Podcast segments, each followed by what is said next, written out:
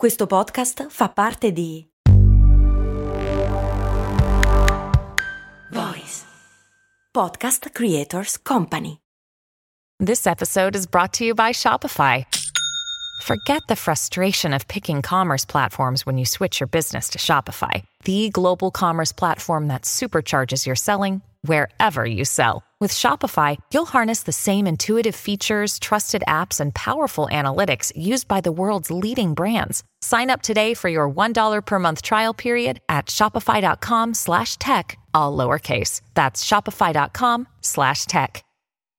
Qualche giorno fa è uscita la notizia che due piattaforme social potrebbero chiudere in Europa. Al di là del fatto che sia vero o meno, mi ha fatto riflettere che impatto avrebbe nelle nostre vite. Saremmo dispiaciuti? disperati, sollevati, indifferenti. Ho fatto un piccolo sondaggio e mi sono confrontata con chi mi legge appunto sui social e ne parlo oggi in questa puntata dedicata all'utilizzo dei social network. Ciao, sono Stefania, Productivity Coach e founder di Simple Tiny Shifts, il metodo dei piccoli semplici cambiamenti per smettere di procrastinare. Ti do il benvenuto al mio podcast, Valorizza il tuo tempo.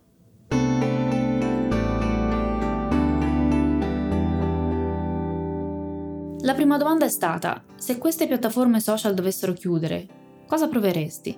Risposta A, dispiacere, risposta B, indifferenza, slash, sollevato. Il 38% ha risposto dispiacere e il restante 62% ha risposto indifferente e o sollevato. Una premessa qui, Sava Sandir, che non è un sondaggio ufficiale, è fatto su un numero ristretto di persone, ma ciò che ci interessa qui è fare delle riflessioni. Sono rimasta colpita in realtà da questi risultati. Ho chiesto cosa vi mancherebbe e cosa non vi mancherebbe. La maggior parte delle persone ha risposto che sarebbe felice di non perdere più così tanto tempo sui social. C'è la consapevolezza che la maggior parte del tempo passato sui social è tempo sprecato a guardare cose inutili e inutile è stato l'aggettivo ricorrente. Interessante come una parte delle persone abbia dichiarato che non sentirebbe la mancanza dell'invasione altrui sulla propria privacy, ma nello stesso tempo sentirebbe la mancanza di curiosare nella vita degli altri. Non mancherebbe la pressione sociale, la sensazione di essere in vetrina e di dimostrare qualcosa e ancora non mancherebbe la finzione altrui, la vita perfetta degli altri. Molti si sono detti indifferenti e altri hanno detto che senza difficoltà si sposterebbero altrove. Tra le cose che mancherebbero è stato detto i profili interessanti che senza i social non avrebbero mai conosciuto, le pagine di cultura, di approfondimento, i profili dai quali trarre ispirazione quotidiana, quelle che arricchiscono, o semplicemente vedere altri punti di vista ed esperienze. Mancherebbe il contatto, la condivisione, mancherebbe il rapporto con le persone che ci seguono, magari di cui non abbiamo il numero di telefono e che non avremo modo di contattarli altrimenti Mancherebbe quindi il collegamento con persone che non vediamo tutti i giorni, come magari parenti o amici sparsi per il mondo. Mancherebbe anche un modo per archiviare le foto e la documentazione della propria quotidianità. Mancherebbe la condivisione, condividere foto, pensieri.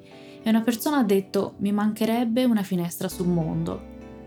Molti perderebbero un canale importante per il proprio lavoro e una persona ha risposto mi mancherebbe l'utilizzo positivo dei social però devo ammettere che lo utilizzo troppo per banalità. Questo è il punto di confronto da cui vorrei partire. E questo confronto fatto sui social è stato molto interessante e costruttivo. E utilizzo questo spazio, il podcast, per articolare le mie personali riflessioni. Personalmente non ho mai amato particolarmente i social e sono sempre stata reticente ad utilizzarli sia a livello personale che poi con il mio lavoro e ne ho parlato anche quando ho parlato dell'introversione, eccetera. E sono sempre stata felice, come ho già detto in qualche altra puntata, di aver vissuto l'adolescenza senza la pressione dei social. E quando prima qualcuno si riferiva alla pressione sociale, al dover dimostrare, potrei dire ma no, ma fregatevene e farla semplice, ma è tutt'altro che semplice. E non apro qui il discorso della privacy, dei dati, del GDPR e non aprirò nemmeno il discorso delle fake news. Voglio solo soffermare l'attenzione sull'aspetto dei social come strumento, come mezzo a nostra disposizione. I social sono uno strumento molto potente e come tale vanno gestiti con cautela, con prudenza e anche con intelligenza Se da un lato ci permettono di condividere pensieri e momenti con persone a noi care, lontane, dall'altro siamo esposti continuamente all'esibizione, permettimi il termine, della vita altrui. E come detto nella puntata, come smettere di paragonarsi agli altri, confrontarci con gli altri è naturale, è il nostro modo per misurare noi stessi e talvolta ci fa soffrire. Perché? Perché magari in quel momento siamo fragili, insicuri e vedere i successi degli altri può mandarci in crisi. È una cosa da deboli? No, è una cosa da tutti. Credo che sia universale e che potenzialmente potrebbe capitare a tutti, anche a chi ha una forte autostima.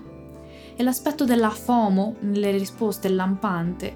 La FOMO è la fear of missing out, ovvero la paura di restare esclusi, la paura di perdere qualcosa, quindi la necessità di essere comunque presente, chiedendoci quasi inconsciamente cosa voglio mostrare, cosa voglio dimostrare perché ciò che mostriamo ci definisce, diventa parte della nostra identità e ovviamente teniamo molto alla nostra identità. Il discorso è delicato, complesso e fa anche un po' soffrire. Sono tutti timori che anche io stessa condivido. Penso ai social e cosa mi viene in mente? Penso alla pandemia, al primo lockdown, quando eravamo isolati dal mondo, mentre fuori c'era solo il suono delle ambulanze a interrompere il silenzio inusuale della città. Penso alla possibilità che abbiamo avuto di rimanere in contatto con altri, di avere supporto, di come condividere sui social ci abbia fatto sentire meno soli. In generale penso ai miei amici lontani, a Giuse in Francia, posso vedere giornalmente cosa fa ed essere felice per lei per i suoi fantastici successi lavorativi. Posso vedere i posti meravigliosi che Alice condivide dall'Asia.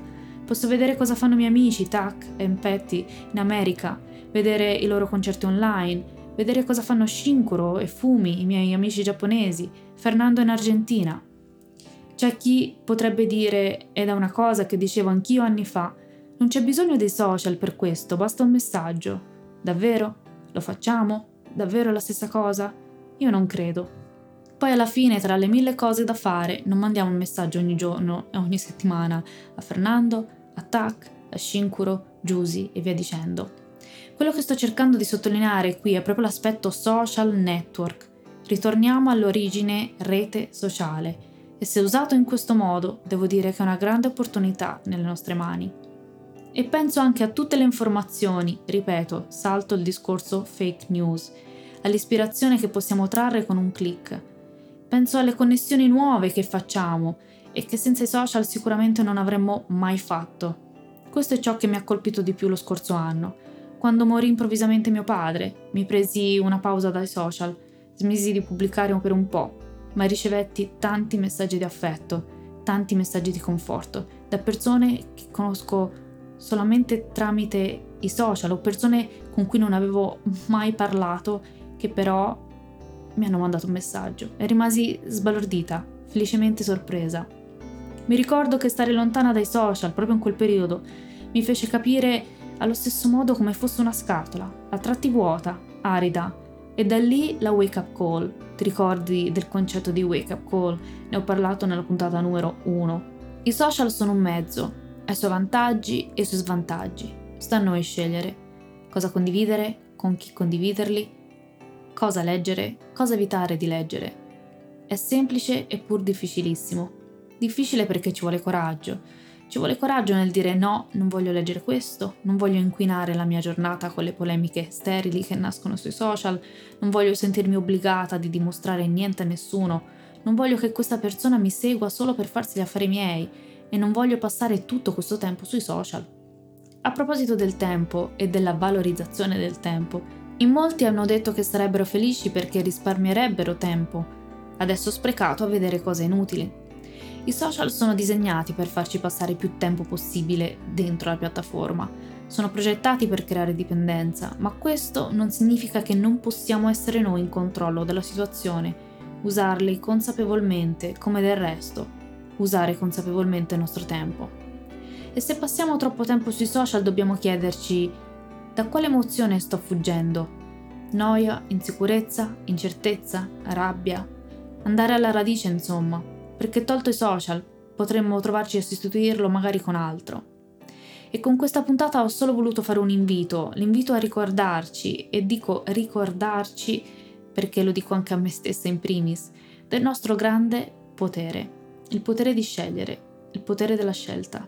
In questa puntata voglio ringraziare coloro che hanno partecipato a questo piccolo sondaggio fatto appunto sui social, che hanno permesso questo scambio di opinioni, questo confronto e quindi sono partecipi di queste riflessioni anche che abbiamo fatto insieme proprio sui social e queste riflessioni che ho portato qua sul podcast.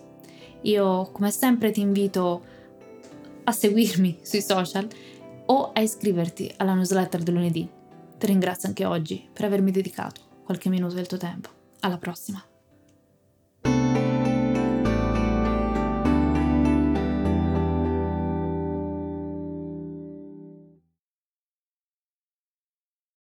Puoi seguire i grandi chef, le più famose pop star, i più noti influencer, o puoi seguire la libertà.